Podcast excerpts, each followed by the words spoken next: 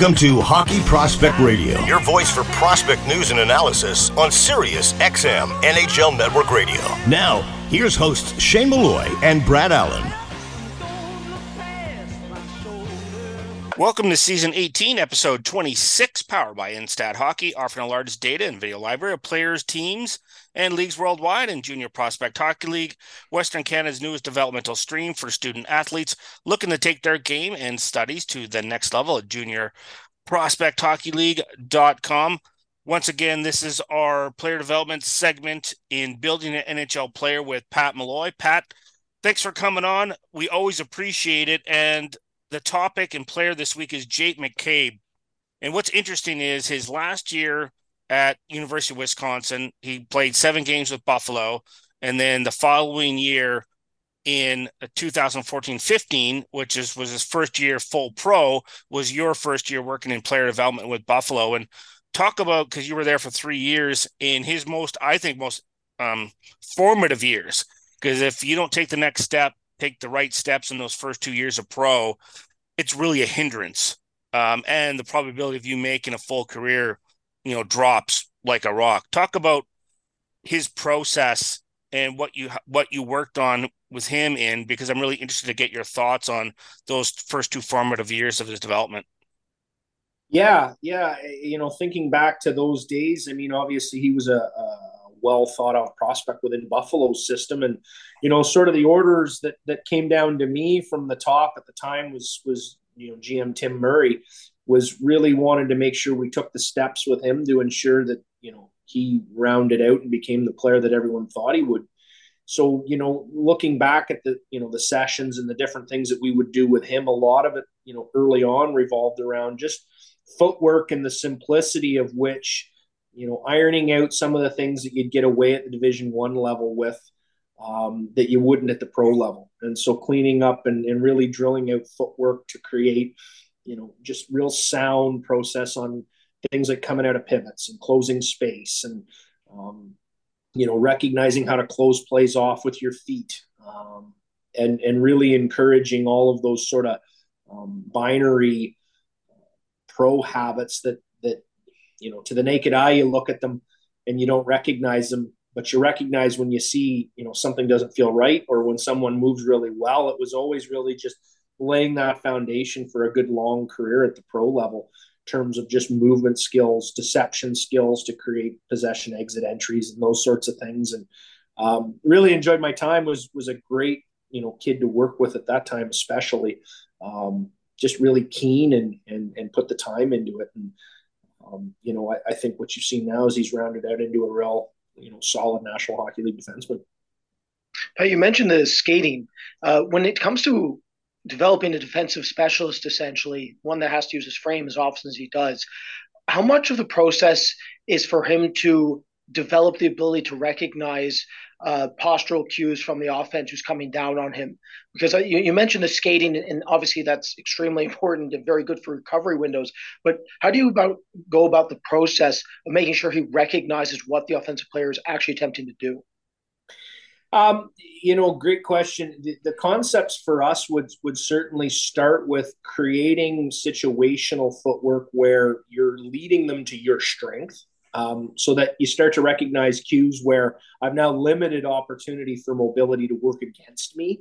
Um, was one of the things we would do. So we'd be a little bit more proactive in terms of how we set versus reactionary to an attacking player. Not unlike I would with an offensive player where, you know, we're trying to get a defenseman to do something with their feet that they don't want to do. Well, vice versa. You know, as a defenseman, if you've established proper angle, if you've established proper positioning, um, with quality footwork habits. What it does is it starts to tilt the pendulum in, in your favor, in that now I'm trained to recognize, all right, I've, I've limited opportunity for this, this, and this to hurt me. Um, you know, now they're dependent on a hand skill or, or you know, a change of pace that I've taken away opportunity for, um, and that really starts to tilt the, um, you know, the, the the play into my favor as a defenseman. Pat, you know, Brad had mentioned about the specialization and something that we have talked about continuously with defensemen as we're evaluating younger defensemen. And you, we're looking at it, you know, from Jake McCabe's standpoint, nine years ago.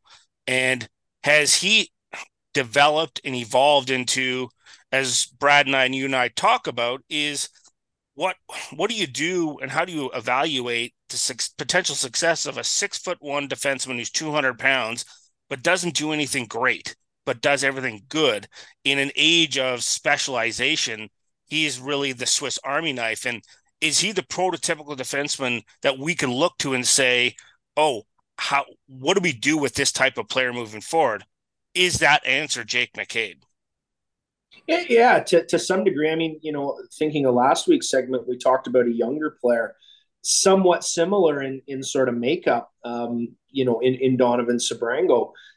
So, yeah, I mean, I think it, it really becomes a thing where, you know, recognizing what you can be, recognizing what your most effective path um, or your, your highest percentage path to effectiveness will be at the, you know, the National Hockey League level. And, you know, with Jake, again, just skates well. Um, but not you know ridiculously dynamic per se. Um, again, puck skills adequate, but but again, not ridiculously dynamic. Um, however, you know, there's there's probably 30 or 31 other teams that would love to have a player like that in their roster. So it's it's really recognizing how can I contribute in the highest percentage way possible, play an efficient enough game that I bring net positive value to each play that I'm involved in, whether that becomes you know in a shutdown capacity or a transitional capacity. Um, it's very telling that you know you see Toronto acquire a player like that, and, and I think we know that you know Toronto is is very much into net positive plays in the way that they approach, you know, the, the way their team is built to play in terms of transition hockey and in terms of, um, you know, the way they'll defend with the idea of getting a puck back. And that tells you everything you need to know in terms of, of you know, the thought process behind it, Jake McCabe, and that, you know, he's able to make net positive plays. And, and often those aren't the, the most appealing to the eye plays. It's always the, it's the simplicity of, of the way that plays are made that that you know he's a conduit to things driving and that you know it's not this big dynamic movement um, or this this huge body check that changes the pendulum of a game um, there's just a lot of net positive things to like about his movements the angles that he takes the reliability and and the understanding of, of how he defends. It allows you know his team to earn the puck back. And, and ultimately when you have the puck you can go reattack. When you get a player like this, how much is emphasized in terms of the retrieval and exits? Because if he's a shutdown player, which is a shot blocking specialist, physical presence, like so much of his game is based off of being able to just get that first pass out very quickly. He's not playing without it. So, from your perspective, from a development perspective, how much do you weight that? What what goes into that thought process of like? Do you have like a, a specific layout of like five or six very you know, just theoretically five or six things that you're looking at, but then you know that that one specific skill is the absolute critical key component. So you make sure that that is where he implements most of his time when you first get him.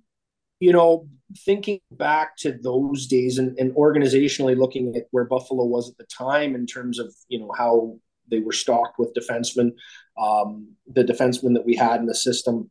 One of the first things, you know, in, in my talks and in, in that planning was time saved is time earned. So the ability to take a puck that's um, a contestable puck and turn it into a positive net play, be it you know obviously possession exit is is option A, um, but improving the ability to go back get a puck and you know have it go the other way in a way that our team could succeed from it was one of the sort of staple skills that that defensemen that that I would encounter at that level would work because you know if if it we're a team that can improve by 10% going back and getting a puck, 20% going back and getting a puck and having something positive happen from it because of the habits that we had developed.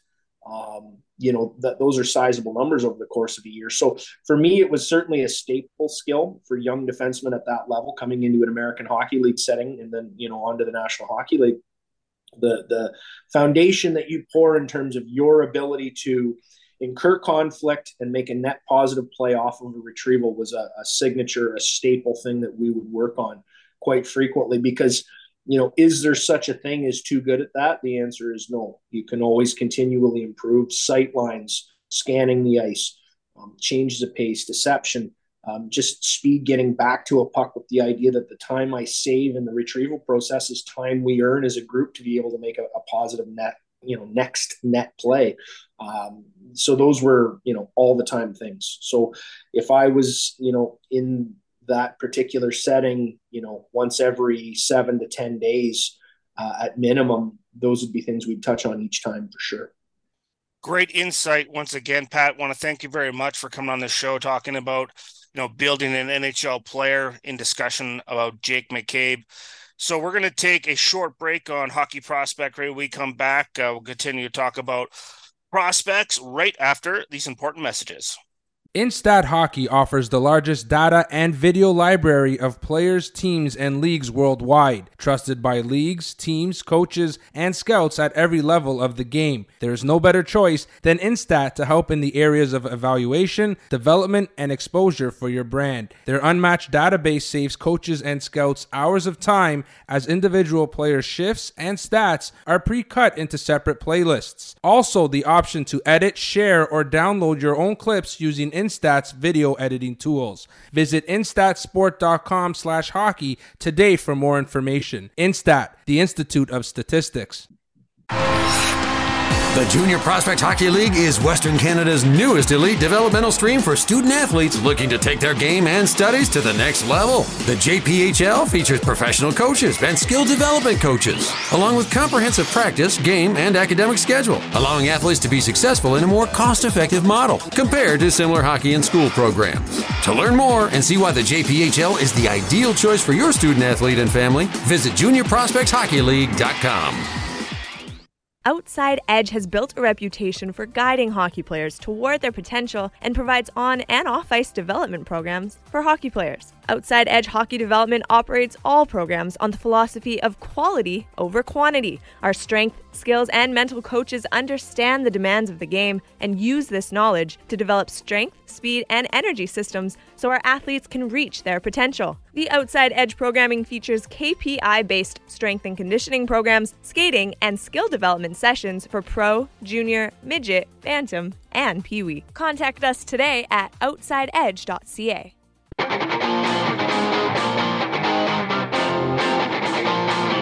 You're listening to Hockey Prospect Radio on Sirius XM NHL Network Radio. Here's Shane Malloy and Brad Allen.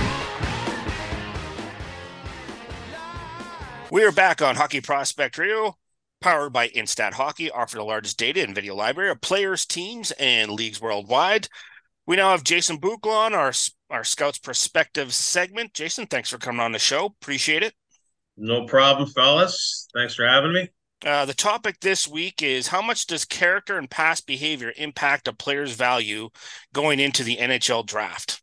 Based on you know recent history of things that have gone on with prospects and their past behavior, I think the topic is appropriate because it just it makes all of us in this industry just reminds us of how much background work we have to do and how important it is to pay attention when we're talking to people, listening to people, and speaking to individual prospects.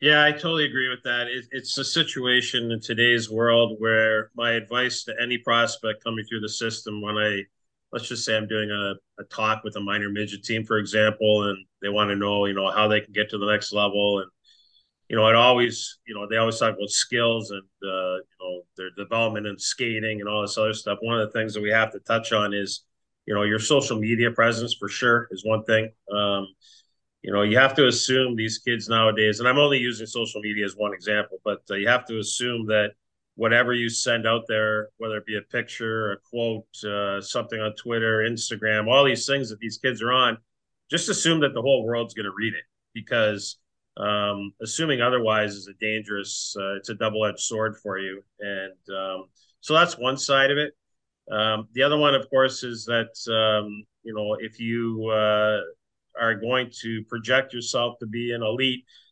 athlete, you're going to have to start at a very young age, uh, projecting yourself to be an elite uh, person as well, um, because that realm that you're living in uh, requires a certain type of character to carry yourself. You're always going to be under the microscope, so the amount of work, uh, guys, that goes into that now. I want to say that we've always done it. I would say that we have to do it even more today because of the way the world is.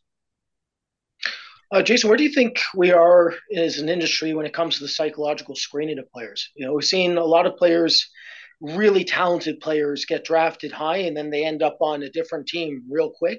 Uh, names that come to mind immediately me, Tony DeAngelo, Ryan uh, Merkley on San Jose, you know, players that are tremendously talented, but then there was definitely off ice concerns. And then those concerns have led, in those two instances, and there's several others, to immediate trades. Or maybe a, a player like um, um, a player that is is known to start a side business. I know I talked to one director of scouting, and uh, he had a player who was who was starting a secondary project while still trying to become a pro NHLer. What do you think of, of a situation like that? Where are you when it comes to that?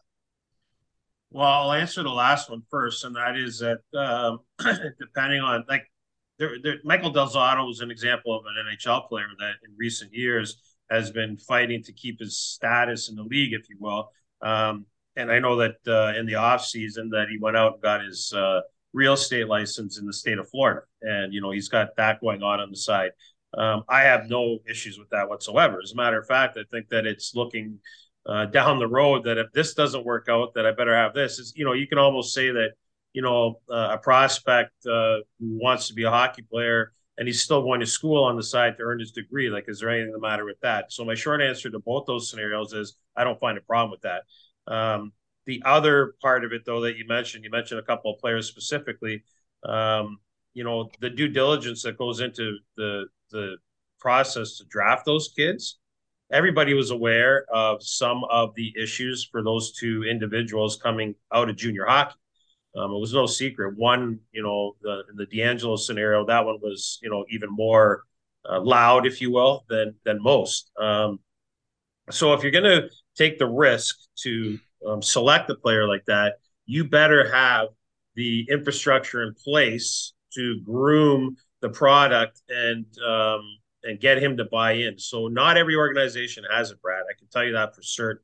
I mean, the uh, the psychological side of it um, the preparation that goes into uh, you know the mindset of the athlete. It's evolving, and I think that it's got a long way to go with with with most NHL franchises. It's interesting you brought that up because in conversations in the series of segments we did with Dr. Kevin Willis specifically about that when he he wrote a book Grit Grind and Mind about the evaluation process of young players and what mental and emotional attributes they have and where their strengths and weaknesses lie and then how to help in terms of building those weaknesses up a little bit, but really emphasizing the strengths.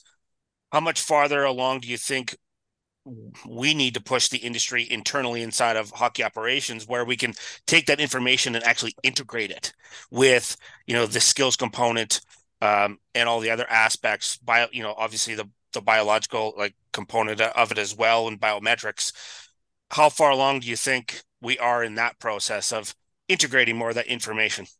We're not even close to far enough along, Shane. Not even close. And for me personally, if I was running a team right now, one of the things that I would do on the player development side, and this this individual would be um, integrated in the um, in the scouting meeting process. It would uh, the individual would be involved in the uh, uh, preliminary pro entry process. So you know uh, the the kids' first training camps uh, the development pool uh, when they go back to junior college and then minor pro, whatever. We need somebody in player development who can monitor these social anxieties and the setbacks that these people, these young athletes face today, because I find more than ever um, there's a lot more moving parts that enter their their mindset, and they're not prepared to fail um, as well. It's kind of a it's a contradiction because I don't think they're prepared enough to have a bad day today compared to even 15 years ago. Like bad days for these kids coming through nowadays are far and few between. And when they do um, get to the stage that you know they really have to dig in, or there's a lot of distraction, they're not really prepared for it. And so, um, all teams need to do a better job of managing that. Um, I can say for certain that I wish I would have had uh, somebody in our stable that did more of that when I was uh, most recently in Florida. When you were with Florida, from a personal perspective, how much of your interview process focused on these specific types of questions? Uh, well, um, I would say that we um, we made every attempt to find out as much as we possibly could within the structure of I don't want to say the rules, but the the uh, the expected structure that the league um, allows you to operate in. So there's certain things there. There's a ter- there's an area of questioning that you really can't go into, right? Because it's um, you know it gets a little personal, and there could be way more moving parts than than I'm aware of. So um, I would say this that um, uh, past coaches at the junior level for drafting the athlete or their managers um, uh, you know, the general manager, um, and certainly their agents. Like they will, they will talk, um, you know, to us and and and say, you know, try and give us a little bit more insight. And and it's difficult because Brad, when they get in the room, some of these kids have never had a job interview before, right? And imagine they're struggling with anxiety or they're struggling with certain things. Like in front of six or eight of us, they're already nervous. How much can I get out of them in that situation because they're already uncomfortable? So I guess my my long answer is it's delicate, but we try to we tried to do our best, obviously. How much do you think in the future that this type of invest in, not only this type of investigation, but having people in place who in your player development department that work in conjunction, not in silos, but work in conjunction with your amateur staff and pro staff and your player development staff and your, I think your analytics staff, because you have to be able to weight and metric this properly, is to hire people that have PhD level um, expertise in this area, but also have a hockey background. I know that there's not that many people who do who have that, but trying to have find somebody who's not just strictly a sports psychologist, but understands the game itself, but also the culture of the game, because that's just an it, it's so interwoven in that respect. Yeah, I would have to circle back with you in terms of having to have them have intimate knowledge of the game. I think that more importantly, um, uh, similar to we don't have intimate knowledge of how they conduct their their their process. You know, like how they can understand a person, whether it be an athlete or otherwise. I don't have that type of expertise. I don't really need them to have the expertise so much as a hockey player. I need them to be able, able to identify things that are going to be roadblocks for the athlete as he develops, or even if he's already a pro. So, um, it, uh, I guess the best way for me to put it, Shane, is that it's a it's a it's a gaping hole that I think needs to be filled at every, in every organization in the league. I think some have done it. I don't think everybody's done it, um, but I think it's an important role that should be um, it's a spot that needs to be filled. It's it would be a very smart hire, a very good investment. It's just one of the things that was just interesting because Brad and I had obviously had Dr. Kevin Willis on the show uh, for like two straight years discussing different aspects of this particular discussion we're having. And just in his case, he happened to be have his level five coaching and coach junior B in the States, and all his clients are only hockey players. Just for me, about from a clinical standpoint, like if you understand the culture within that person lives in, I think that provides just even more understanding of this is what he deals with, but this is what he's going into, and then the people that are con- like on the other side, the obviously the hockey team that's interviewing him, he understands them as well in a more intimate way than just a general clinical standpoint. Yeah, I think that uh, I think he would be a unicorn. Would be my short answer. And so, if you as an organization can go in search of those unicorns and grab them before somebody else does, uh, you're ahead of the game. Um, I would hope that uh, whoever, when you run out of unicorns and you have to hire the next person in line, I hope that they're smart enough that they can adapt and they're going to look around and say, okay, I understand this culture uh, for what it is, and uh, and I can adjust as well. So I think that you know, even before getting ahead of it to say that this would be the perfect candidate, the perfect type of scenario, the first thing that all the teams have to realize is that here's a situation that we, I believe, is an important uh, hire. This is a department that should be uh, addressed, and then you go from there. You know, you address it or you, you identify it, and now let's go find the candidates. And I'd be interested to see if we circle back, the three of us, even a year from now, uh, how many of those unicorns get hired by uh, different franchises. That's uh, going to be fascinating. Uh, Jason, once again, thank you very much for coming on the show. Really appreciate it and look forward to speaking to you next week. Thanks, guys. Have a good day. That's Jason Bukala. We're going to take a short break. We'll be back right after these messages.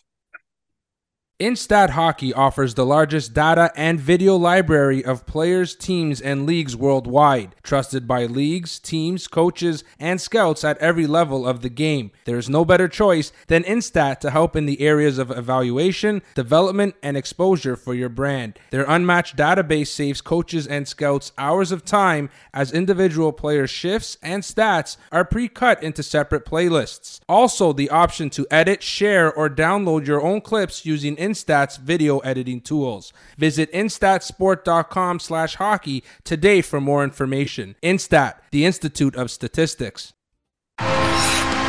The Junior Prospect Hockey League is Western Canada's newest elite developmental stream for student athletes looking to take their game and studies to the next level. The JPHL features professional coaches and skill development coaches, along with comprehensive practice, game, and academic schedule, allowing athletes to be successful in a more cost effective model compared to similar hockey and school programs. To learn more and see why the JPHL is the ideal choice for your student athlete and family, visit juniorprospectshockeyleague.com. Outside Edge has built a reputation for guiding hockey players toward their potential and provides on and off ice development programs for hockey players. Outside Edge Hockey Development operates all programs on the philosophy of quality over quantity. Our strength, skills, and mental coaches understand the demands of the game and use this knowledge to develop strength, speed, and energy systems so our athletes can reach their potential. The Outside Edge programming features KPI based strength and conditioning programs, skating, and skill development sessions for pro, junior, midget, phantom, and pee wee. Contact us today at outsideedge.ca.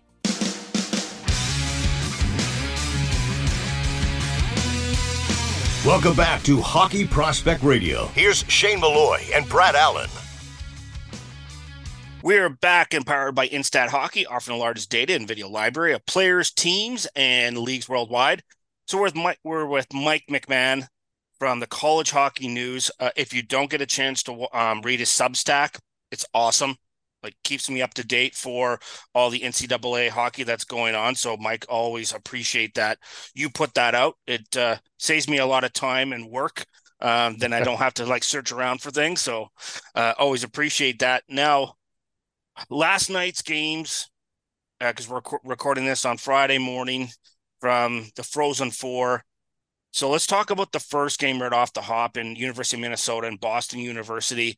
And we had talked about this last week about this matchup and that Minnesota was the favorite coming in. I, I don't think that was a surprise to anybody. And BU, I'm actually I was impressed they made it this far.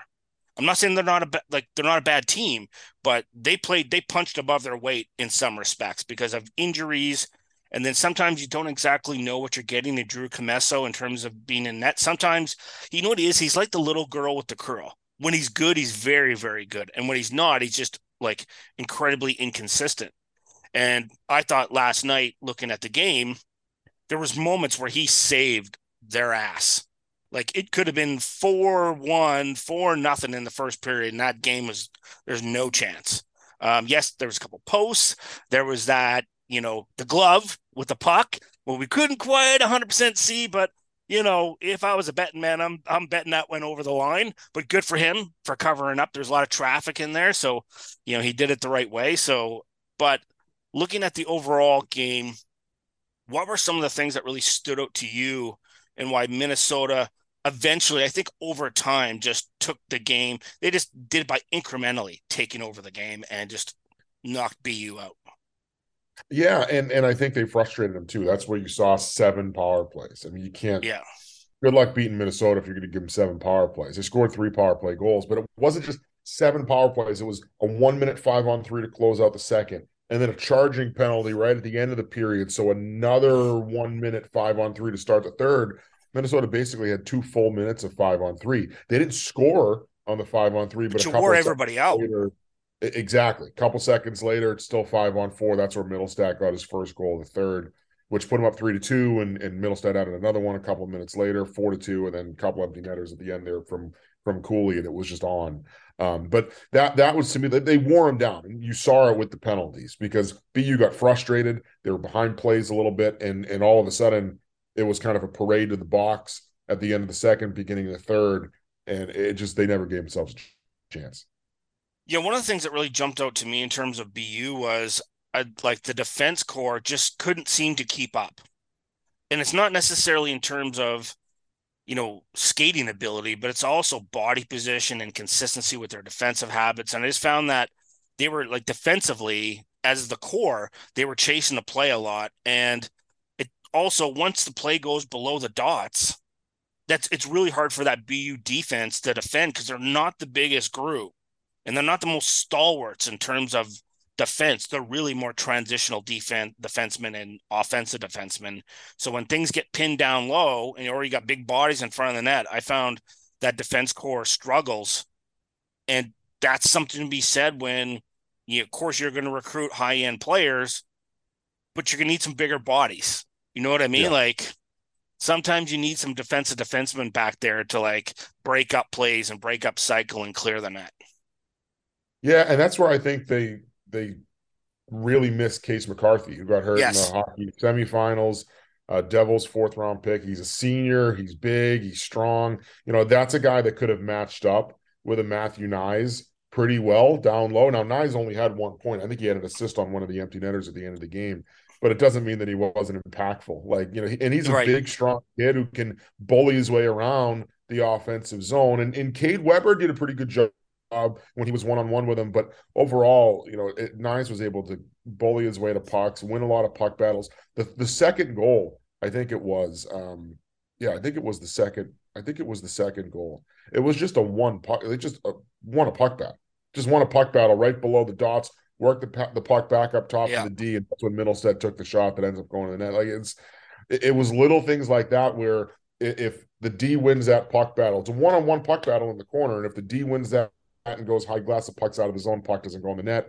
Then it's, still a three-two game. Maybe it develops a little differently from there, but th- there was a lot of of lost puck battles below the dots in the corners, uh, in in the defensive zone for BU that just it didn't allow them to clear the puck as probably efficiently as they had done earlier in the tournament. And when they were able to get pucks in their stick with some time and space, they did a pretty good job. Like Lane Hutson is and Dom Fensore are real good to get the puck out of the zone, right? Um, especially when they had time and space. But that was the one thing that Minnesota, especially the Minnesota top line, they didn't give them any time and space with the puck. It was even in the D zone. As soon as you wanted to go transition, there was a go for you know six there. inches from your.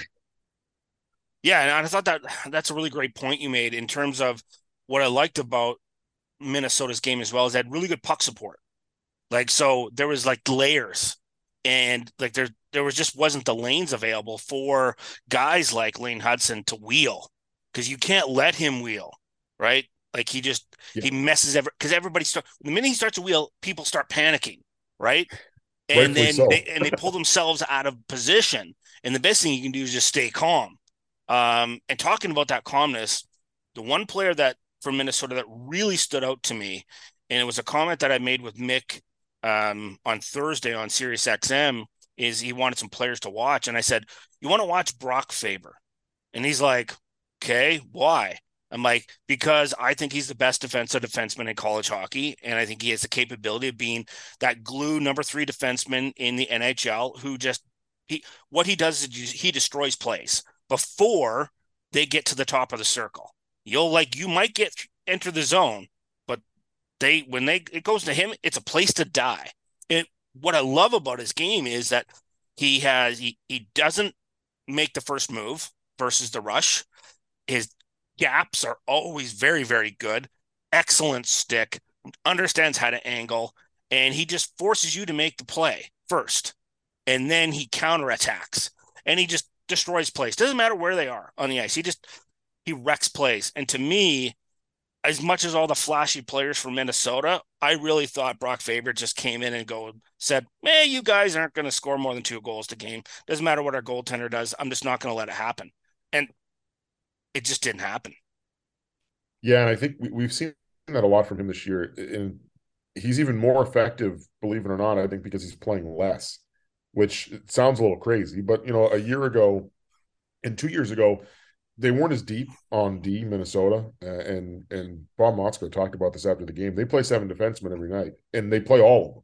Yeah, you know, they they play. It's not like there's one extra guy there who might be taking five or six minutes they made a decision this year. We're going to play seven defensemen. So, and he brought up Faber's. You know, Faber's minutes went from about thirty a year ago, which is crazy. About, to, crazy to like about 22, 23 this year. And it wasn't because, you know, anything he had done. It was just 30 minutes more, a game is too much. yeah. Well, it makes uh, him and, far more effective. He just starts to run out of gas as they get towards the exactly. end of the season. So, and I think the fact that they've been able to manage his minutes to the point where it, it's a little more normal, you know, that yeah. he's, he's not, he, he's been even more effective than he was last year. And, and he may have been the best defenseman defensive defenseman in college hockey last year, and and it's just it's carried over into this year. You know, I, and I know the LA Kings uh, made that trade, and you know Brock Faber went to the Minnesota Wild, and I I know the LA Kings. You got to you got to give to get, but they're going to be they may kick themselves, um, right in the nuts in about five years when he develops into that type of player and you know, you know, Bill Guerin and of course Judd Brackett and his, you know, scouting staff were all over. We want like whatever we're making a trade, let's get Faber because he just to me, regardless of what team he plays on, whether it was in the program or in Minnesota or when he turns pro, he's a linchpin defenseman. And mm-hmm. those guys are actually really difficult to find where you can take other guys and let them match up and he'll just He'll just take away the best. Just give me the best line. Who are the best line? That's mine. That's that's mine. And if he doesn't get it, he actually gets mad. I love that about him. He gets kind of pissed off. What do you mean I'm not matching up against the best line? Who else is going to do it? No, no, that's my job. Right. So that's what it makes it, I, think, really makes him such a dangerous uh, defenseman, is not because the points he puts up. And look, and he moves the puck super efficiently. That's not a, that's not like, I'm not saying he's just, he just he can't move the puck. He's really smart about moving the puck. It's just that it's really hard for me to find defensemen at that age that are so consistent with their habits.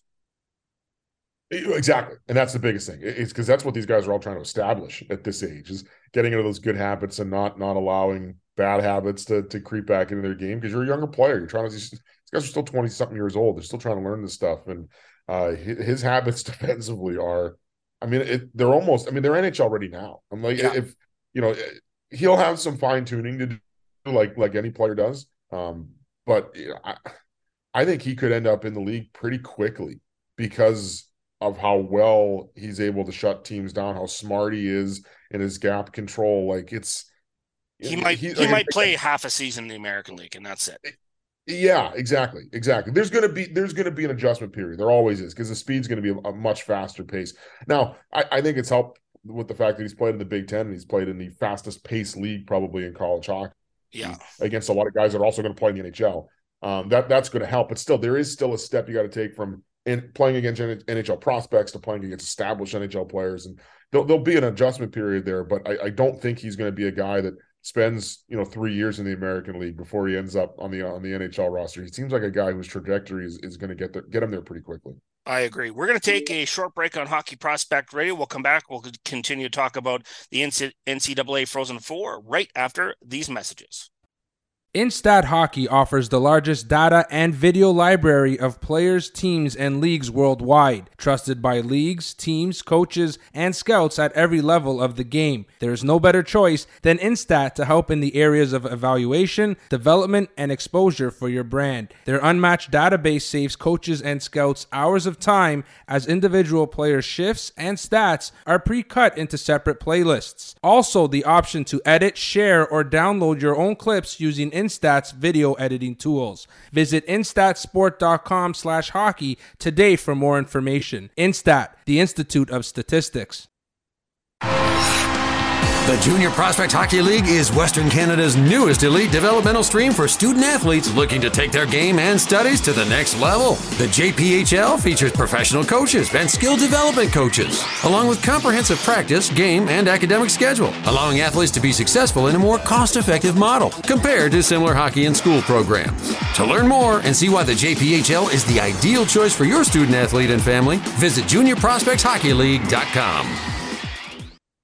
Outside Edge has built a reputation for guiding hockey players toward their potential and provides on and off ice development programs for hockey players. Outside Edge Hockey Development operates all programs on the philosophy of quality over quantity. Our strength, skills, and mental coaches understand the demands of the game and use this knowledge to develop strength, speed, and energy systems so our athletes can reach their potential. The Outside Edge programming features KPI based strength and conditioning programs, skating, and skill development sessions for pro, junior, midget, phantom, and pee wee. Contact us today at outsideedge.ca.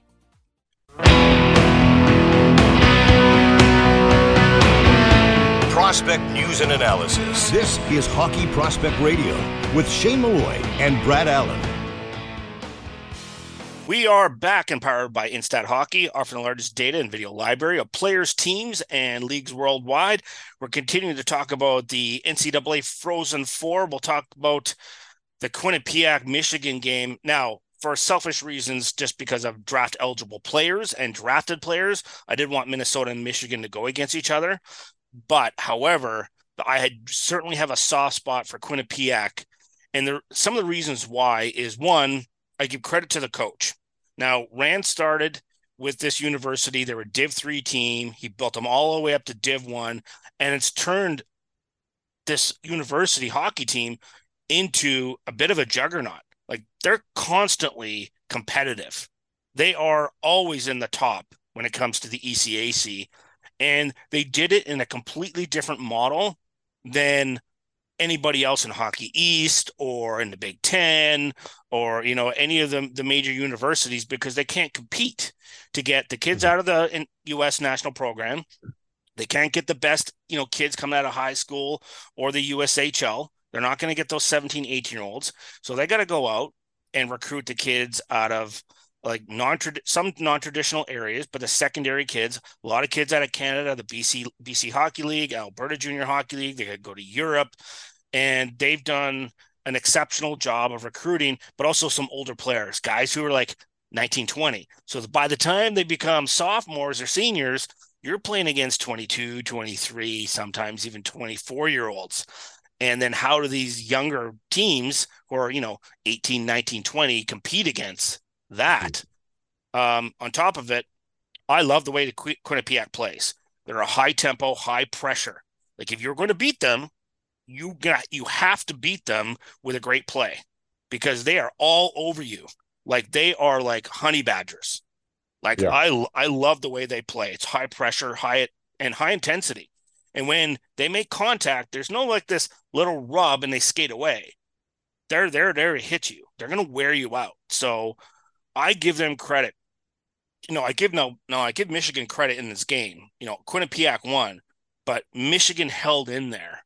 Um, but I think it was just a matter of they just they was just too much strength, power, tenacity, and experience on Quinnipiac for Michigan, even though they had the talent to overcome that. Mm-hmm. It's they just it was a it was a more veteran team. It was like watching Tampa Bay beat somebody in the first round. You know, yeah it was just like they're just gonna like keep coming at waves, and sooner or later you're gonna wear down, and then they're gonna take you out. And it's interesting because like everybody likes to talk about how how good they are defensively, and they are. They're probably yes. they're the best, they're the best defensive team in college hockey, and and I think people equate that to, oh, they, they trap, they sit back. No, not don't. at all. They no, actually they don't. They actually you know, defend was... closer to Carolina Hurricanes, where they yes. pressure you into making mistakes. Right? It's yes. all funneling and pressure, and because they have they skate well and they have big bodies and they're very disciplined without off the puck, they force you into into mistakes. Yeah. Right. And there were people they, last night watching the game that said, "Oh, they're going to sit once they got a lead, they're going to sit back on a one four Now I'm like, "No, they're they, not." Like, then you've never watched them play. Yeah. No, exactly, exactly. Uh, and I give them a lot of credit because they've recruited.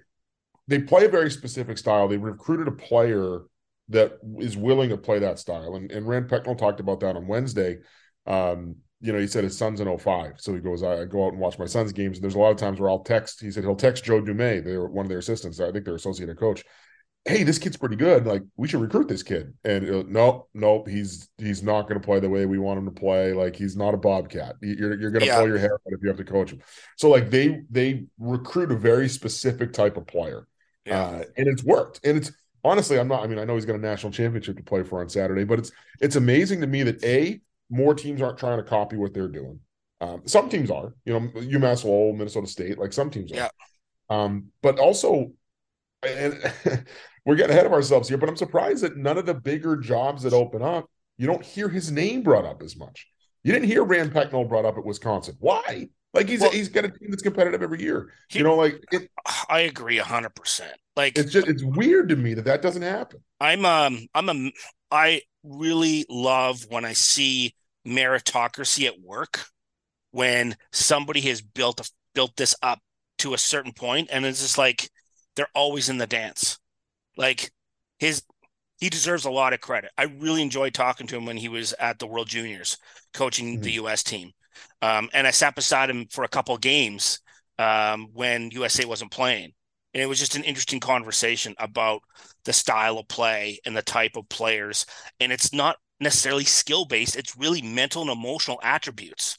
Like he, yeah. he, what he does is he looks for players who make good decisions, not necessarily the best choice. Uh, like he, best, he makes they make the best choices. Not necessarily they're not the most skilled in terms of making the right, you know, decisions in terms of being the best high end players, but they always make great choices to sacrifice for their team. They'll take hits to make plays. They'll go into the corner to get pucks. They battle hard. They'll take hit. They'll go to the net and take punishment. They'll battle defensively in front of the net, and they skate like their ass is on fire. Like I, you cannot, you can't come away watching that team and not be impressed with how they play and the commitment they have to each other.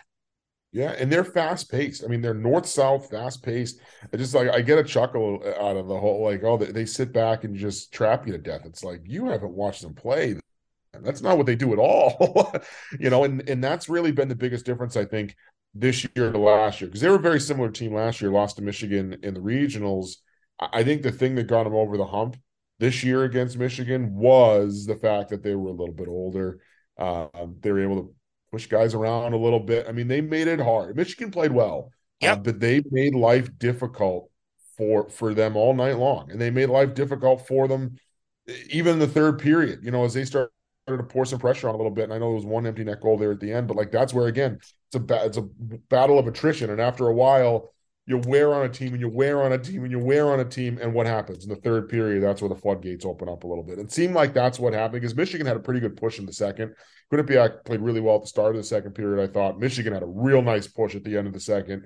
Got that Fantilli goal about halfway through to tie the game, and you felt like, okay, maybe Michigan's going to get it rolling a little bit.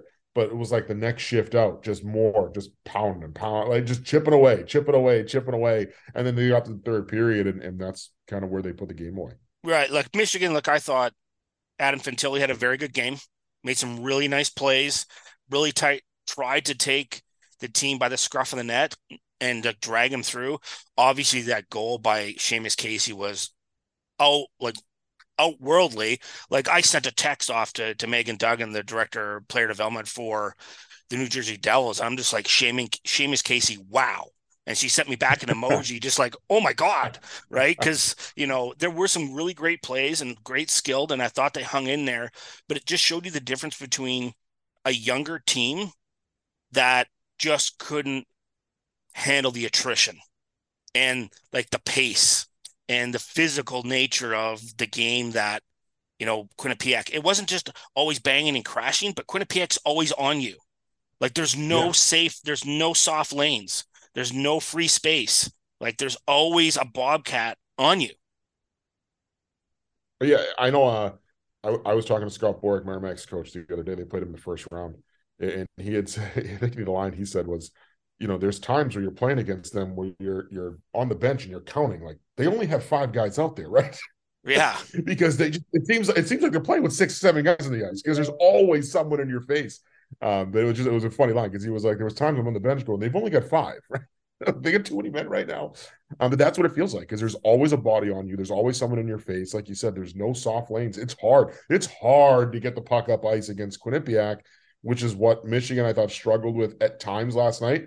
When Michigan struggled, it was it was on entries. They weren't able to to enter the zone with numbers. They did a couple of times. They did right yeah. at the beginning of the third period. They had a two on one off the draw, shot the puck wide Um, so they only had a couple of, of odd man chances entering the zone, and they weren't able to capitalize on them. And I don't even think there was a couple of them that didn't even hit the net, which I'm sure waking up this morning and going through on, on video, that those are going to be the plays that if you're Brandon Naurato, you sit there and go, man, if we just we could have you know Just hit the net on net. that two on one. Don't- you know, yeah, don't pick corners, yeah.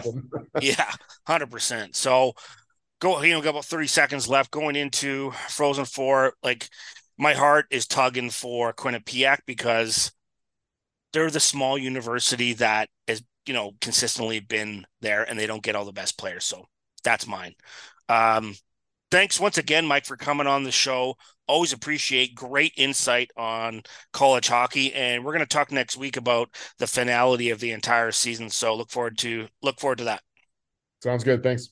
We'll take a short break on Hockey Prospect Radio. Stay tuned. We'll be back right after these messages.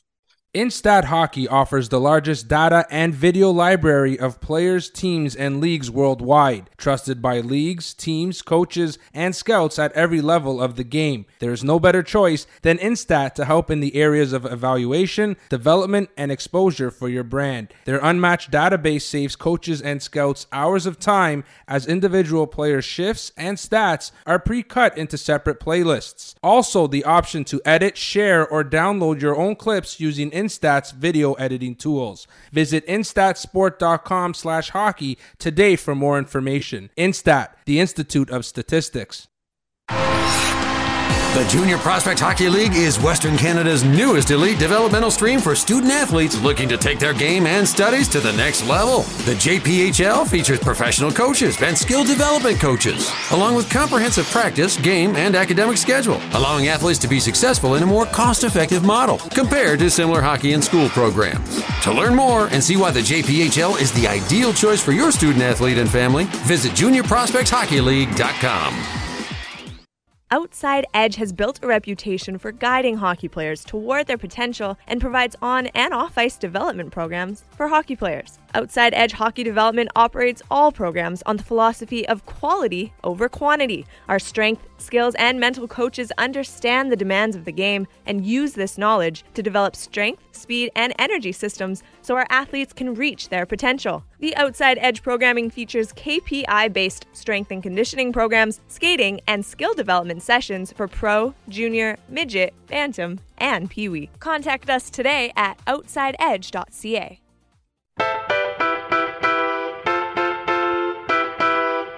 Welcome to Hockey Prospect Radio, your voice for prospect news and analysis on SiriusXM NHL Network Radio. Now, here's your hosts, Shane Malloy and Brad Allen. We are back and powered by Instat Hockey, offering the largest data and video library of players, teams, and leagues worldwide. We're happy to bring on Patrick Williams and around the AHL segment. Uh, we are going to talk about the Milwaukee Admirals. I always found that name interesting because they're admirals in Milwaukee. Not exactly like they're near the coast, but anyway. Well, they're they're on the lake. Um, yeah, there's a lot of uh, admirals uh, on the uh, lake. A fun okay. fact: it's actually not named for that. Uh, I know. it was, I believe, there's a furniture company named Admiral Furniture, and Yep. uh, somehow that was. Um, yeah, yeah. So, well, you know, there used to be two admirals in the AHL. which made it even funnier. You know, just like the Canadian Football League with Rough Riders and Rough Riders. So yeah, I used to love that as well. Let's chat about uh, Uh, you know Milwaukee's a franchise with Nashville because we talked about you know these long-standing relationships. Obviously, Providence Bruins or Washington Hershey. How integrated these two franchises have been for this amount of time and the success rate they've had in terms of development. They've had not great success, but good, consistent. They've just been consistent. Haven't been great, but like they haven't had any rocky roads because I just think Admirals, the Admirals have been just a really good partner for them in that respect. Well, it's it's the third third longest uh, AHL level affiliation in hockey right now. Only Providence and Hartford are, are longer. Uh, that's number one. Number two, it's the only uh, affiliation that actually began in the IHL. Right. Um, so it goes goes back to show you just how how how tight they are. I mean, it goes back to 1998 uh, when the when Nashville came into the NHL. They were together. So, uh, and, and in some ways, it made sense, right? Like David Poile has been there. uh, from, from day one. Barry Trotz was a huge part of that that team for what 17 years, you know, before he left, and now he's coming back. Um, and there's just such a good trust level there, right? Like, you know, it's kind of like they don't at this stage they almost it's almost autopilot.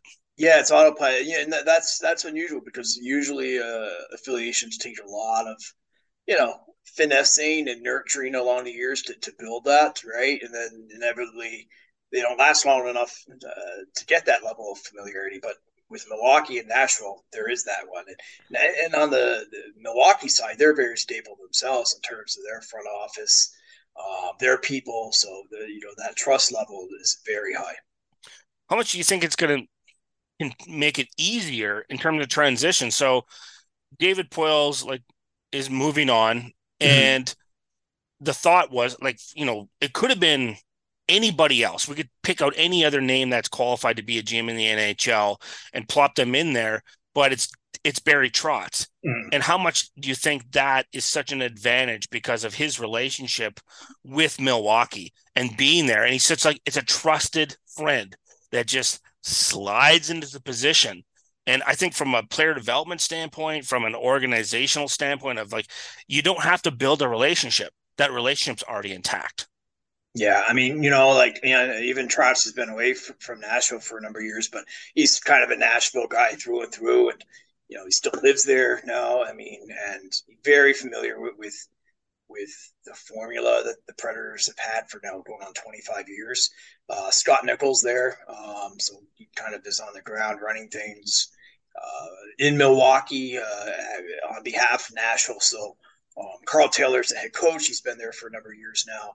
Um, you know, and then you just look at the history, right, of who who's come through there, right? Like Shea Weber came through there, Juuse Saros, uh, Pekka Rinne, Roman Josi. I mean, ninety percent of their players came through there. So you look at like, I mean, there's just such a such a level of um, commitment there, but also you know, if you're if you're a Nashville player, you pretty much all but know I'm going through Milwaukee at some point, right? And so uh, there's the buy-in level uh, from the players that, that they know that this is this is part of the path toward becoming a full timer in Nashville. So uh, I think you get a lot of uh, that that buy-in from all three parties: the players, Nashville management, and the Milwaukee side of things, and it's just a really strong relationship as a result. Well, and I, th- I, think that extends out to you know the player agents and the players mm-hmm. that they draft and free agents, um, whether it's like a college free agent, a CHL free agent, a free agent from Europe, knowing that this is our organizational philosophy. You're going to spend some time here. Everybody's done it. Mm-hmm. So when you say Roman Josi did this and Pekka Rinne did this, and you know all these other players have done this before you, all these all stars you can't say no right How, like as a player as an agent you you can't say no because one they have the track record of success and two how can you say no when Juuse Saros or like Roman Josi have said yes? You can't, right? You just yeah. can't. So that's what I mean. I, I think that has massive influence and power from that standpoint as well for buy-in from that respect. Let's talk about the buy-in and building of the legacy of the Ontario Reign of the LA Kings farm system. And, you know, LA Kings have had a long history of excellent success in drafting development success. They're one of the top five teams in the league for the last 15 to almost 20 years. Uh, talk about that relationship of them moving over to the Pacific Division, but how things have de- developed with their player development department, their coaching staff, and then obviously the business staff in Ontario, because it looks like a really well oiled machine that could emulate – you know, the Hershey's of the world, the Milwaukee's and the Providences as this relationship continues. Yeah, I think I think that's a good point. I think yeah, we could be sitting here in 10, 15 years saying, you know, the same thing that we just said about Milwaukee, about uh, Ontario. And, you know, it's such an integrated uh, operation. They, they, they, practice under the same roof as, as the LA Kings. Players, it's kind of an interesting fact. The players actually all live in the LA market and they just commute out to Ontario, which is you know, give, give or take, you know, with LA traffic, right, hour or so away. Um, so it just that level of familiarity, and you're working with a lot of the same staff that Anze Kopitar and Drew Doughty are working with as a young player, right? So um, there's that. Uh, it was it, they were such a huge part of bringing the AHL to the West Coast right? You know, they were they were in Manchester. Um, they actually won the Calder Cup the final year in Manchester before coming to Ontario. And I think having that, having Ontario, having a you know the LA Kings involved, really anchored a lot of that move um, for the entire league. Because I mean, five teams came over that year. Um, another five have, have followed uh, subsequent years. So um, it was it was a huge part of making that whole massive change come to fruition. And um, the LA Kings were really serious. Like they've invested a ton of money, a ton of personnel into that operation in Ontario. You know, as we've seen through the years, it's really paid off. They draft really well, but they also develop really well.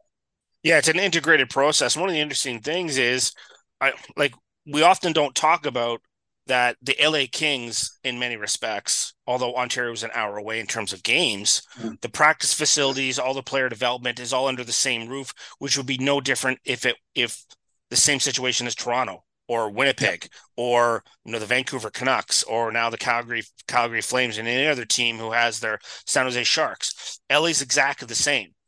Right. And you don't normally think about that because you assume everything's in Ontario and mm-hmm. it's just games in Ontario.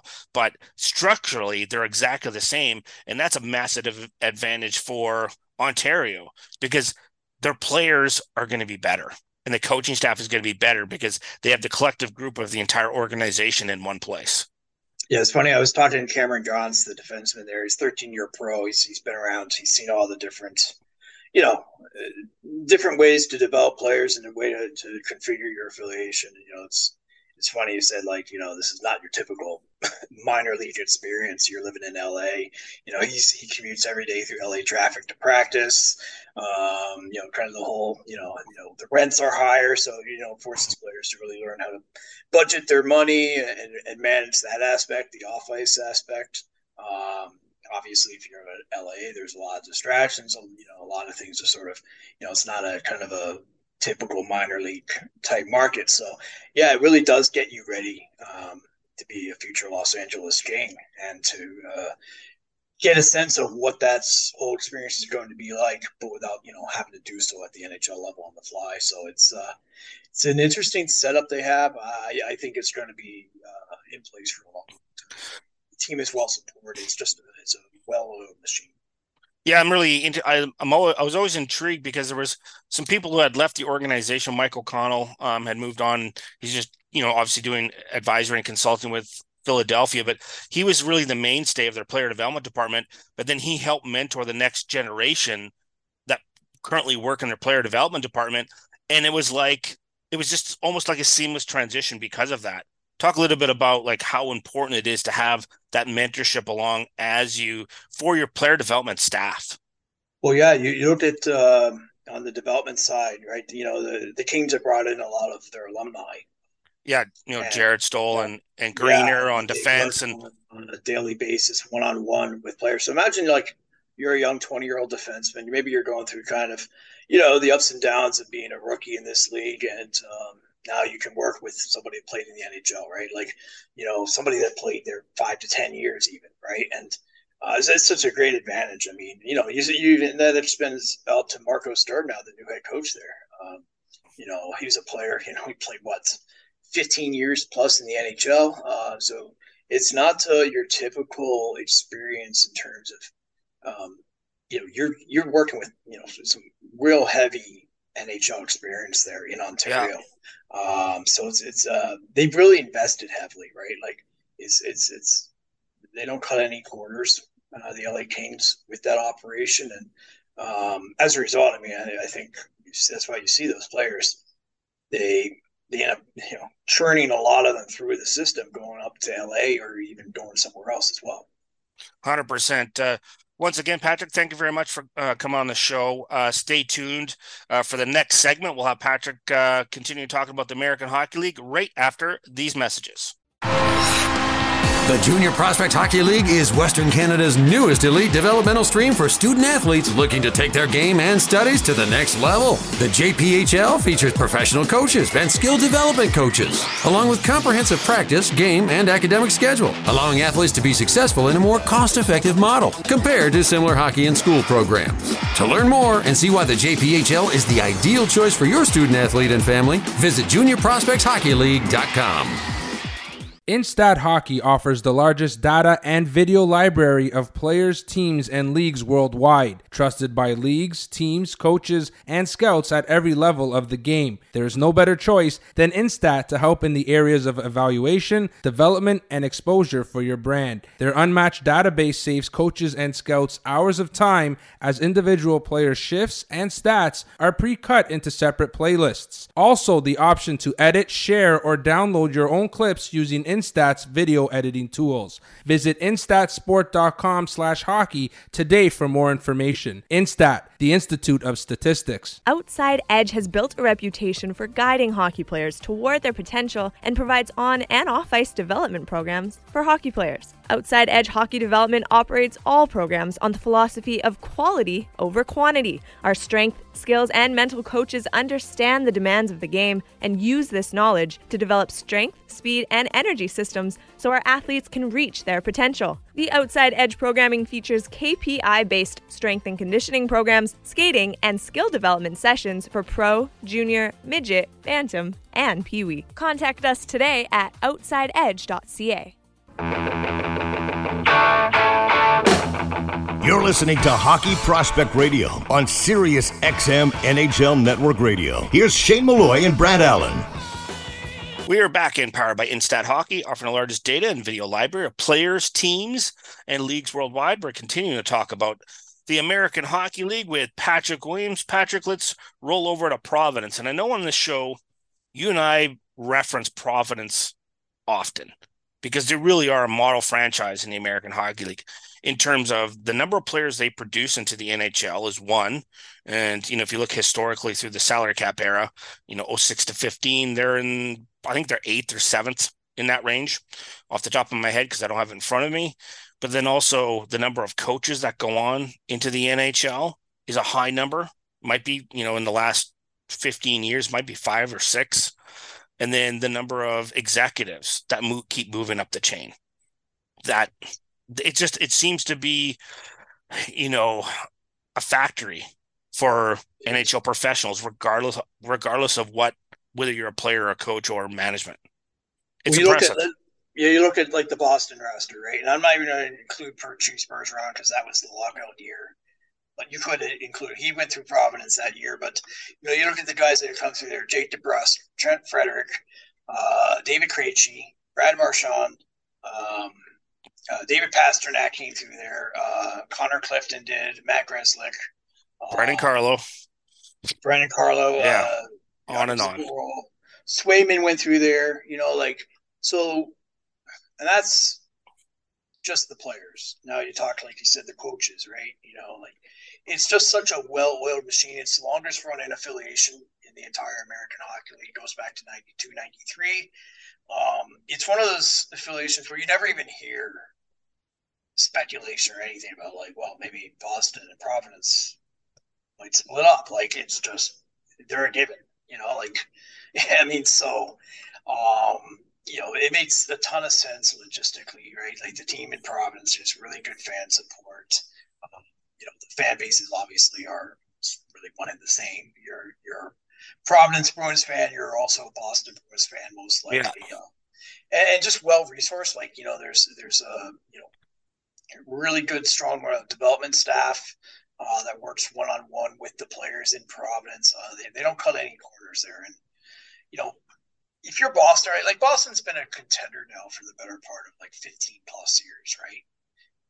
And so they don't necessarily need you know high impact players coming up, but they need players that can, you know, two or three every year that can maybe fill in a spot on the roster, give you some cap, uh, ease the cap a little bit, the pressure on on, on that, uh, and that's what Providence does every year. It seems like they have a couple, you know, two or three guys that are able to come up and um, fill in those roles, uh, do it cheaply, And uh, this year's team is no different, right? You don't even just look at net. You look at Brandon Bussi, you look at Kyle Keyser, two undrafted players. Um, for my money, maybe the best goaltending tandem in the league right now. Providence is is, is one two right now with Hershey for the Eastern Conference lead, and I think really is the best team in the East, and um, I think is really the team to beat uh, going through the Calder Cup playoffs. I find it really interesting in the fact that, like, you look at their history in terms of management. Like John mm-hmm. Ferguson Jr. was there for five years, and prior to that, you know, you had Don Sweeney and, and then Peter Chiarelli, and it's like they're long jumps, like four or five year increments of guys being there. So when you get a handoff, like the consistency is always there in terms of the management staff. And now, you know, Evan Gold and Jamie Langenbrunner um, are running Providence. Like, so this is now their second year of doing that. Now that John Ferguson Jr. went off to Arizona, but it's the same with their coaching staff. Mm-hmm. The coaching staff yeah. generally, like the group of them, is generally there for five years, and then maybe you know somebody like moves on because they get an opportunity in the NHL, like Jay Leach and all, and like the list of obviously just recently, and now yeah. Now we have new coaching, but those guys yeah. were also assistant coaches for a long time for five or six years before they move up and they just add one piece. And it just seems to be this consistent continuity that i'm really very seamless. Yeah. yes. yeah leach is in seattle probably a really good candidate for a future head coaching job. Now we have ryan Mougenel coming up uh, through providence. He was a long time assistant coach there. Long time assistant. Yeah he came up uh, and really highly highly respected by his players. They love him everyone you, you don't get one bad word about Ryan Mougenel. I think he's another guy I expect to see in a few years really make a good push for an NHL job. Just you know, they, they have that that steady, consistent um, approach that you know served them well now for thirty years. Yeah, uh, you know, I want to talk about Rochester too before we have to get going, and it's really interesting because we saw a lot of upheaval and inconsistency. I mean, really, the polar opposite of Providence was Rochester for like the last 10 years.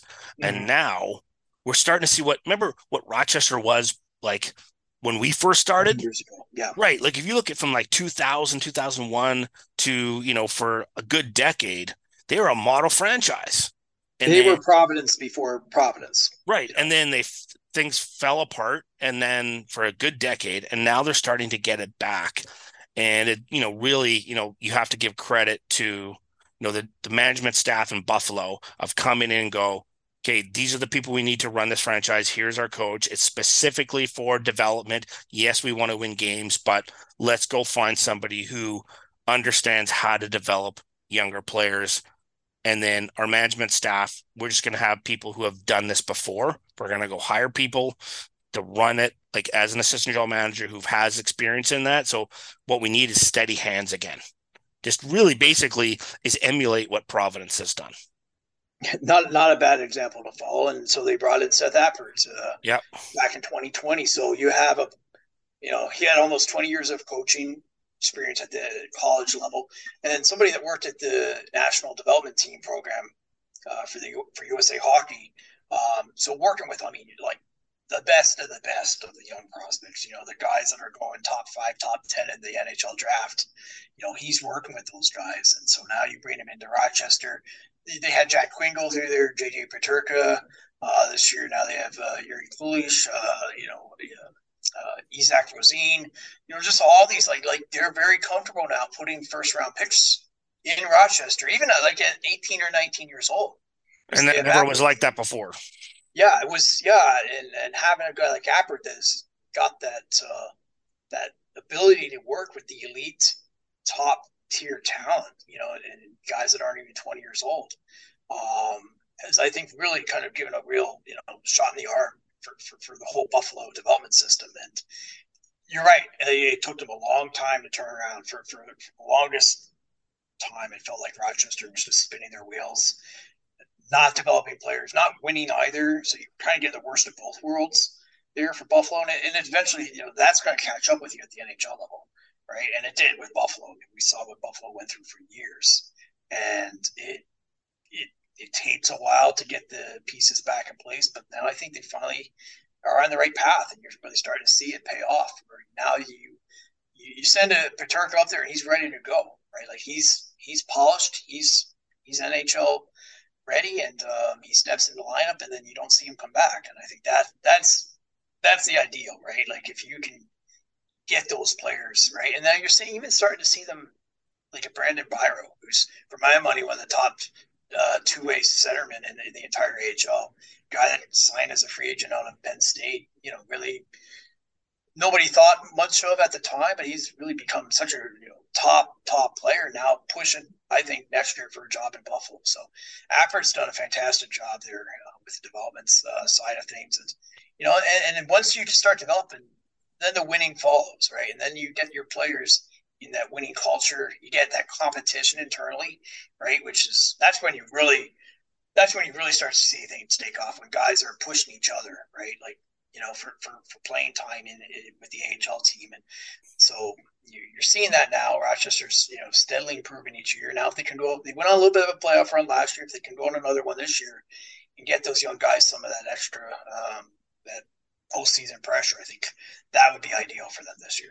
Yeah, I was in conversations with Adam Mair, who's their director of player mm-hmm. development, and it was really in the conversations we had with him.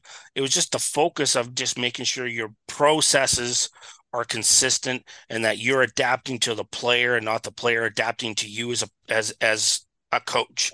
Because everybody learns a different way and about providing all the players and the coaching staff. And everybody works in conjunction with each other not these silos. And mm-hmm. that you know that made a huge difference having a steady hand like Jason Karmanos comes comes into the fold as well and to manage that you, you know and keep a close eye on how things are moving forward. And I think that just made a huge difference in terms of just you have steady hands throughout the organization and understanding what's like what's your goal. Your goal is to develop players, and winning is great too. But it's really about if we don't develop players, it you know it doesn't matter. Like we're just going to be struggling. So for me, I just think you know adding those types of play people who are you know seasoned professionals who are steady hands and are going to be consistent and understand what the processes really mean. I think that's really critical. But uh, once again, Patrick, I want to thank you very much for coming on the show. Really appreciate the insight and look forward to speaking to you next week. Thank you. We're going to take a short break on Hockey Prospect Radio. We'll be back right after this. The Junior Prospect Hockey League is Western Canada's newest elite developmental stream for student athletes looking to take their game and studies to the next level. The JPHL features professional coaches and skill development coaches, along with comprehensive practice, game, and academic schedule, allowing athletes to be successful in a more cost effective model compared to similar hockey and school programs. To learn more and see why the JPHL is the ideal choice for your student athlete and family, visit juniorprospectshockeyleague.com. Instat Hockey offers the largest data and video library of players, teams, and leagues worldwide, trusted by leagues, teams, coaches, and scouts at every level of the game. There is no better choice than Instat to help in the areas of evaluation, development, and exposure for your brand. Their unmatched database saves coaches and scouts hours of time as individual player shifts and stats are pre cut into separate playlists. Also, the option to edit, share, or download your own clips using Instat Instat's video editing tools. Visit instatsport.com slash hockey today for more information. Instat, the Institute of Statistics. Outside Edge has built a reputation for guiding hockey players toward their potential and provides on and off ice development programs for hockey players. Outside Edge Hockey Development operates all programs on the philosophy of quality over quantity. Our strength, skills, and mental coaches understand the demands of the game and use this knowledge to develop strength, speed, and energy systems so our athletes can reach their potential. The Outside Edge programming features KPI based strength and conditioning programs, skating, and skill development sessions for pro, junior, midget, bantam, and pee wee. Contact us today at outsideedge.ca. Welcome back to Hockey Prospect Radio. Here's Shane Malloy and Brad Allen. This is Hockey Prospect Radio, powered by Junior Prospect Hockey League, Western Canada's newest developmental stream for student athletes looking to take their game and studies to another level at juniorprospecthockeyleague.com. We're now speaking with Steven Goertzen, the president of Silent Ice Sports and Entertainment. Stephen, thanks for coming on the show. We really appreciate it. Yeah, thank you. Thank you for having me on, Shane. So, what I want to talk to you about is this new facility that you're building in Edmonton South. You know, and on the website, it call you call it a rink. But once I saw the video, I actually started to laugh to myself. I'm like, no, this is a facility. Like it's what it sort of reminded me from when watching the video is the Pittsburgh Penguins have their practice facility in Cranberry Township, where the USHL does their uh, tournament at the beginning of the season, and it looked almost identical in many respects. So the fact that your academy and the Junior Hockey Prospect League is building something of that size and that complexity, you know, and obviously with all the amenities that you would find, not just in a junior hockey uh, organization, but really in an American League or NHL facility, um, is really impressive, and it shows to the level of commitment that your organization has in building the junior, you know, prospect hockey league moving forward.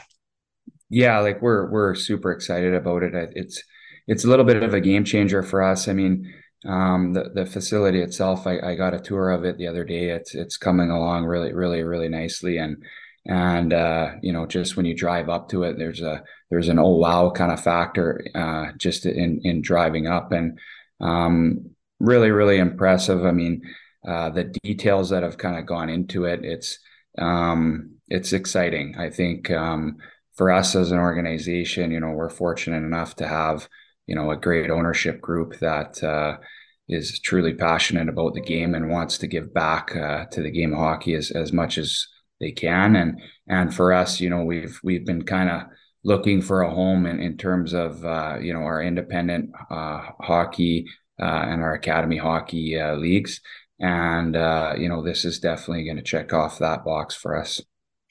In terms of you know how complex it is to put a facility like this together and then looking at all the needs. So traveling around a little bit and then looking at different facilities what were some of the things that really jumped out to you saying we need to have this for our athletes and for our staff you know to give them the greatest chance to be successful you know, in their pursuits, you know, pushing through their hockey careers. Yeah, I think like the the exciting part is is like you know it's it's been designed by guys that really know the game of hockey and and can understand and obviously our ownership that engineers um, both of them so they kind of check off again those those boxes um, in terms of, of their vision um, but I think it all goes back to kind of the athlete experience and the um, the experience kind of walking into the rinks and the corridors and the lead, the lead up of the stairs. And then you know when when you when you get into the main stadium uh, event center there kind of it's it's really about uh, creating the uh, you know the culture uh, uh, around uh, the facility and and the athlete experience the family experience. Um, like like you said Shane like um, there's there's nothing that's really been left off to the side. Everything's been been put into it. Um, you know, we have uh, a, a, nice restaurant that looks uh, looks over both uh, both of the facilities on on either side. Uh, that's really going to give some really good uh, visualization there. Um, you know, we we are independent hockey leagues, and uh, you know we have broadcast broadcasted events and, and things like that. So that's all all obviously been highly considered in terms of um, you know the production and the entertainment side of things um, that we can provide for families that can't be there. Um, and just different unique experiences that get, again that we kind of give back to those athletes. So um, you know the the dressing rooms obviously we got pro style dressing rooms and workout facilities there. Um, you know just just overall it, it's it's super exciting. And, and again, it kind of goes back to, um, you know, the, the, the, give back a little bit in terms of, uh, you know, having that exciting culture, you know, our, our, um, our showcases, for example, over the weekends, you know, in our hockey super league or our junior prospects hockey league, you know, there's a bit of a buzz around the ranks and, and, uh, players get to know one another. It's not, um, you're not coming into a, uh, coming into a rink and having one game and then leaving and then uh, go off to another rink. Uh, you play, you know, three, four games over a weekend. You kind of hang around the rink and you get to you know, meet meet or talk to other families or the coaches talk to one another and and there's a little bit of a camaraderie there and a, and a bit of a cultural piece there which is which is really exciting and obviously you know, in our integrated model, um, you know, the the purpose of it is to have athletes and families stay together for longer periods of time as well. So when when you do that and you put that, and we've been looking for a home, um, you know, this this it means a lot to us. I can't underestimate how much it, it means to us and how excited we are, you know, to have a little bit of a home for that for that family feel um, and that excitement around the rink. Two of the things that really jump out to me, really, first off, is what this statement says to potential players want and parents wanting to have their children and and their young men come into you know your academies and, and to work with your teams and be a part of of the you know junior uh, hockey pros you know junior prospect hockey league because to me it's just it's a wow factor of this is a professional run organization. We're going to do things at the elite level and we're willing to put the budget in and the resources in to ensure that. Like if i was a parent with a young kid coming in and for the first time looking at those facilities you'd almost be gob gobsmacked by the fact that like what are you walking into an nhl facility? I mean i don't think i've seen an academy with that potential in terms of that kind of like uh, I guess the best way to say is, you know, is to to say that it's just something that will jump out and really set you guys apart from anything else that I've seen. Yeah, I think I think you know the exciting part is is like for our junior prospect hockey league, um, you know we have teams uh, like and and our and our hockey super league. We have teams that you know we have partners, good people uh, across you know not only western canada but you know those those relationships and those people are are expanding you know in, into the us and in out, out to eastern canada. And to be able to bring them in um, to, to one spot and really again goes back to that that experience is is uh, is super exciting. I mean, it's right close to the airport, right? So if there's people that are flying in, it's it's right next door to the airport. Very accessible, obviously, for anyone uh, in in in the no- in northern Alberta.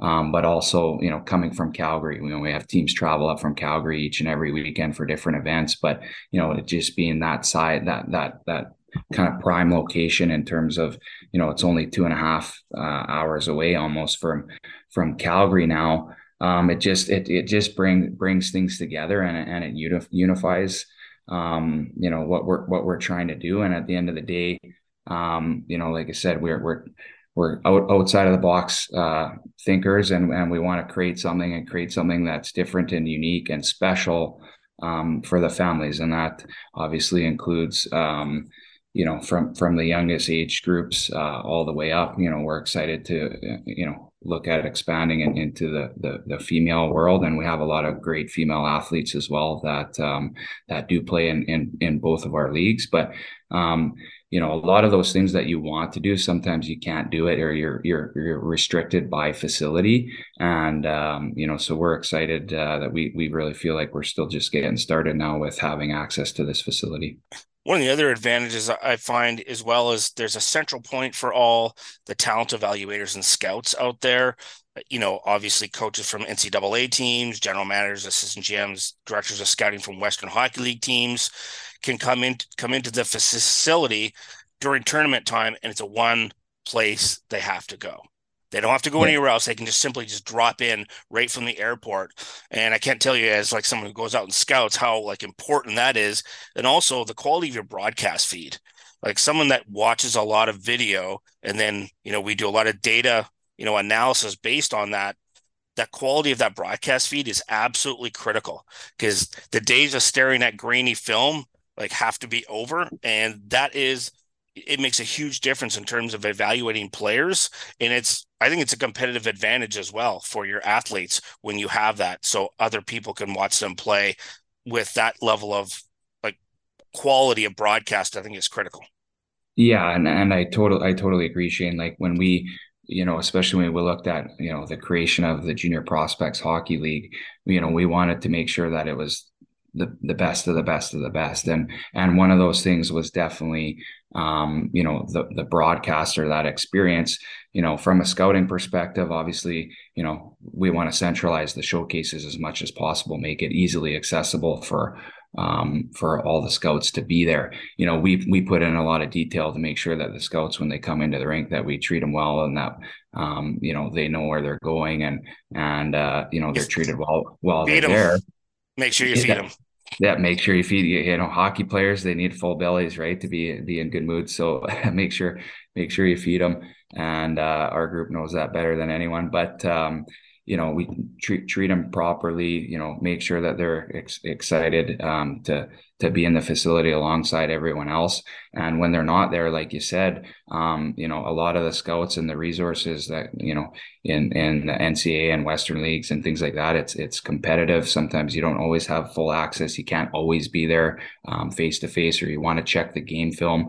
And you know if it's a stand up camera that's sitting at the red line you know sometimes you can't quite see um, exactly what that was, and it's and it's harder to you know get a gauge on where the player is at to, um, in in terms of their their skills and what they're what they're doing, the little details that you need to see, and uh, sometimes having those you know two or three uh, more camera angles, and not only camera angles, but someone that's broadcasting that knows that uh, you know um, players on a three game heater. And uh, you might not know that uh, until you listen to the broadcast and you want to listen along a little bit more. All those things like you said uh, definitely are um, competitive advantages and also um, really nice for the for the traveling families when they they want to feel like they're a part of it. You know the other unique thing is obviously um, you know with us being independent we can do things you know we we don't have as much red tape and things so we we can be creative outside of that you know if we have a a guy uh the white rabbit on the ice that you kind of see in in some of the the world junior events and stuff like that like we can do that um, for certain events just to add uh, the extra experience and the extra different uh, camera views that can make it kind of special Steven, want to thank you very much for calling our show. Really appreciate the insight and look forward to speaking to you in the future. Okay, thanks, Shane. Appreciate you having me. That's Steven Goertzen. We're going to take a short break on Hockey Prospect Radio. We'll be back right after these messages. The Junior Prospect Hockey League is Western Canada's newest elite developmental stream for student athletes looking to take their game and studies to the next level. The JPHL features professional coaches and skill development coaches, along with comprehensive practice, game, and academic schedule, allowing athletes to be successful in a more cost effective model compared to similar hockey and school programs. To learn more and see why the JPHL is the ideal choice for your student athlete and family, visit juniorprospectshockeyleague.com. Instat Hockey offers the largest data and video library of players, teams, and leagues worldwide, trusted by leagues, teams, coaches, and scouts at every level of the game. There is no better choice than Instat to help in the areas of evaluation, development, and exposure for your brand. Their unmatched database saves coaches and scouts hours of time as individual player shifts and stats are pre cut into separate playlists. Also, the option to edit, share, or download your own clips using Instat's video editing tools. Visit instatsport.com slash hockey today for more information. Instat, the Institute of Statistics. Outside Edge has built a reputation for guiding hockey players toward their potential and provides on and off ice development programs for hockey players. Outside Edge Hockey Development operates all programs on the philosophy of quality over quantity. Our strength, skills, and mental coaches understand the demands of the game and use this knowledge to develop strength, speed, and energy systems so our athletes can reach their potential. The Outside Edge programming features KPI based strength and conditioning programs, skating, and skill development sessions for pro, junior, midget, bantam, and pee wee. Contact us today at outsideedge.ca.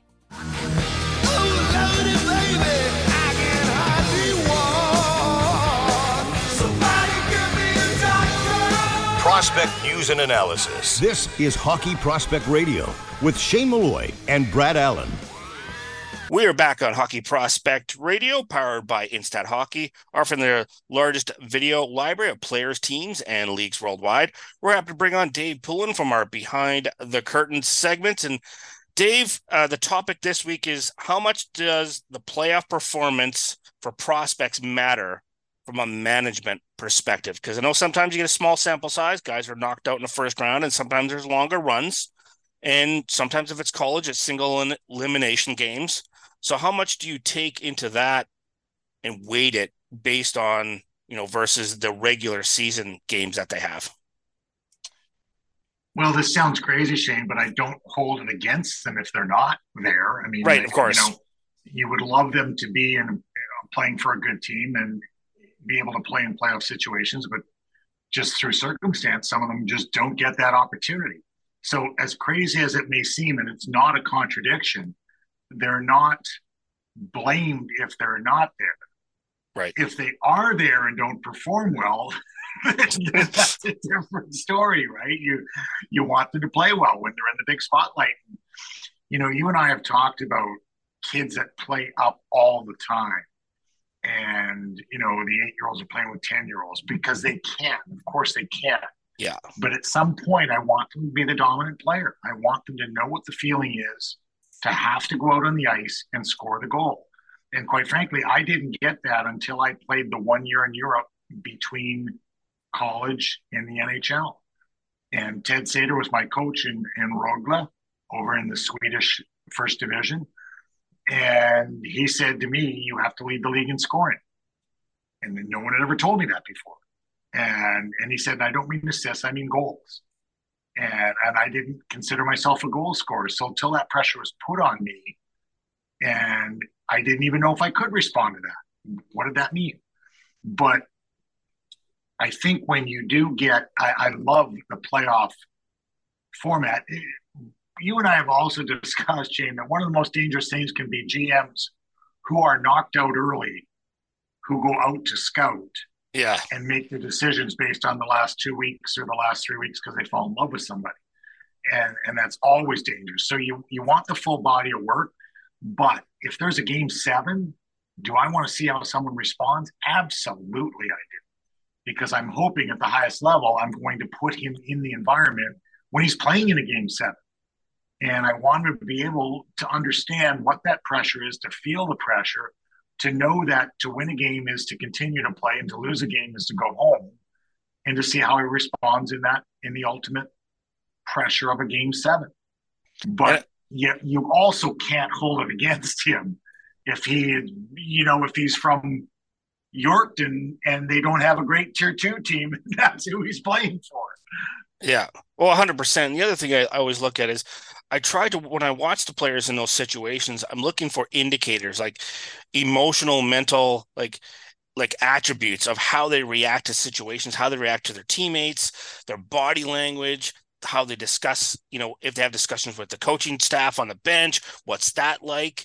And, you know, I think that like the calmness around that player i think really matters. I'm always looking for those little tidbits when i'm watching the games. As much as i like to see the production i want to see the process first because good habits lead you to success. It doesn't always result in success but over time it's going to result in a higher degree of success.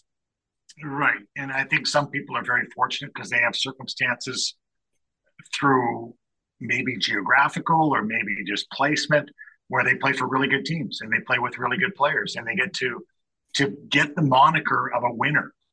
And and while that's a great moniker, it's not a standalone moniker. You may be a winner because you were born in the right town or with the right age group or you're with the you right know, team and that may not absolutely. an, like the team is successful. That doesn't necessarily mean you as an individual are successful and a winner.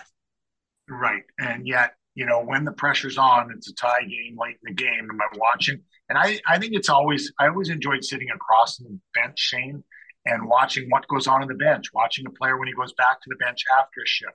Exactly what you just talked about, watching the interaction with his teammates. Somebody's just made a bad pass to him. How does he handle it? Eh, does he pout about it, or does he does he go to the person and give him a pat on the pads and say, "Hey, I need a better pass next time"? Because that's okay.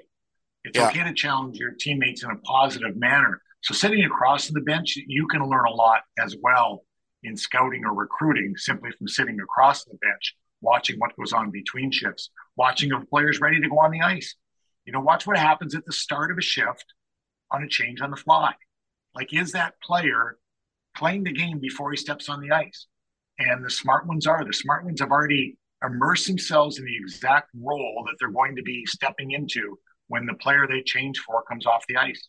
Yeah, it's not just a reaction. They're actually playing mental chess about Absolutely. what and what what's happening next and this is what i need to do. And you know as the game flows. And that's what makes this game you know exceptionally challenging especially in the playoffs when it's high pace. And i always look for players as well is there's good decisions and then there's good choices.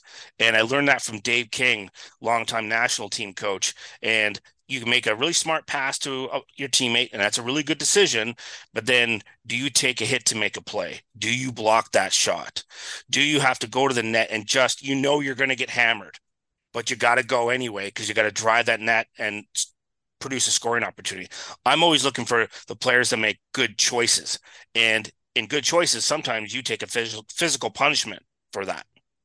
Well, we talked about that commitment last night with Michael Pezzetta yeah. He was coming out of the zone. He had a chance to pop it in the neutral zone and go get it. But there was a risk attached to that of not clearing the blue line. He was on the wrong side of the ice. And he got walloped, absolutely walloped. But the bottom line is the puck was out of the zone. So, you know, he, he knew it was going to be one or the other. He was going to get it out 100% and take the hit, or there was a 50 50 chance he got it out and was able to continue to play. And in that case, at the blue line, the defensive blue line, it was early in the game. He took an enormous hit and popped right back up and kept playing. So the right decision was made there um, for sure in the right play.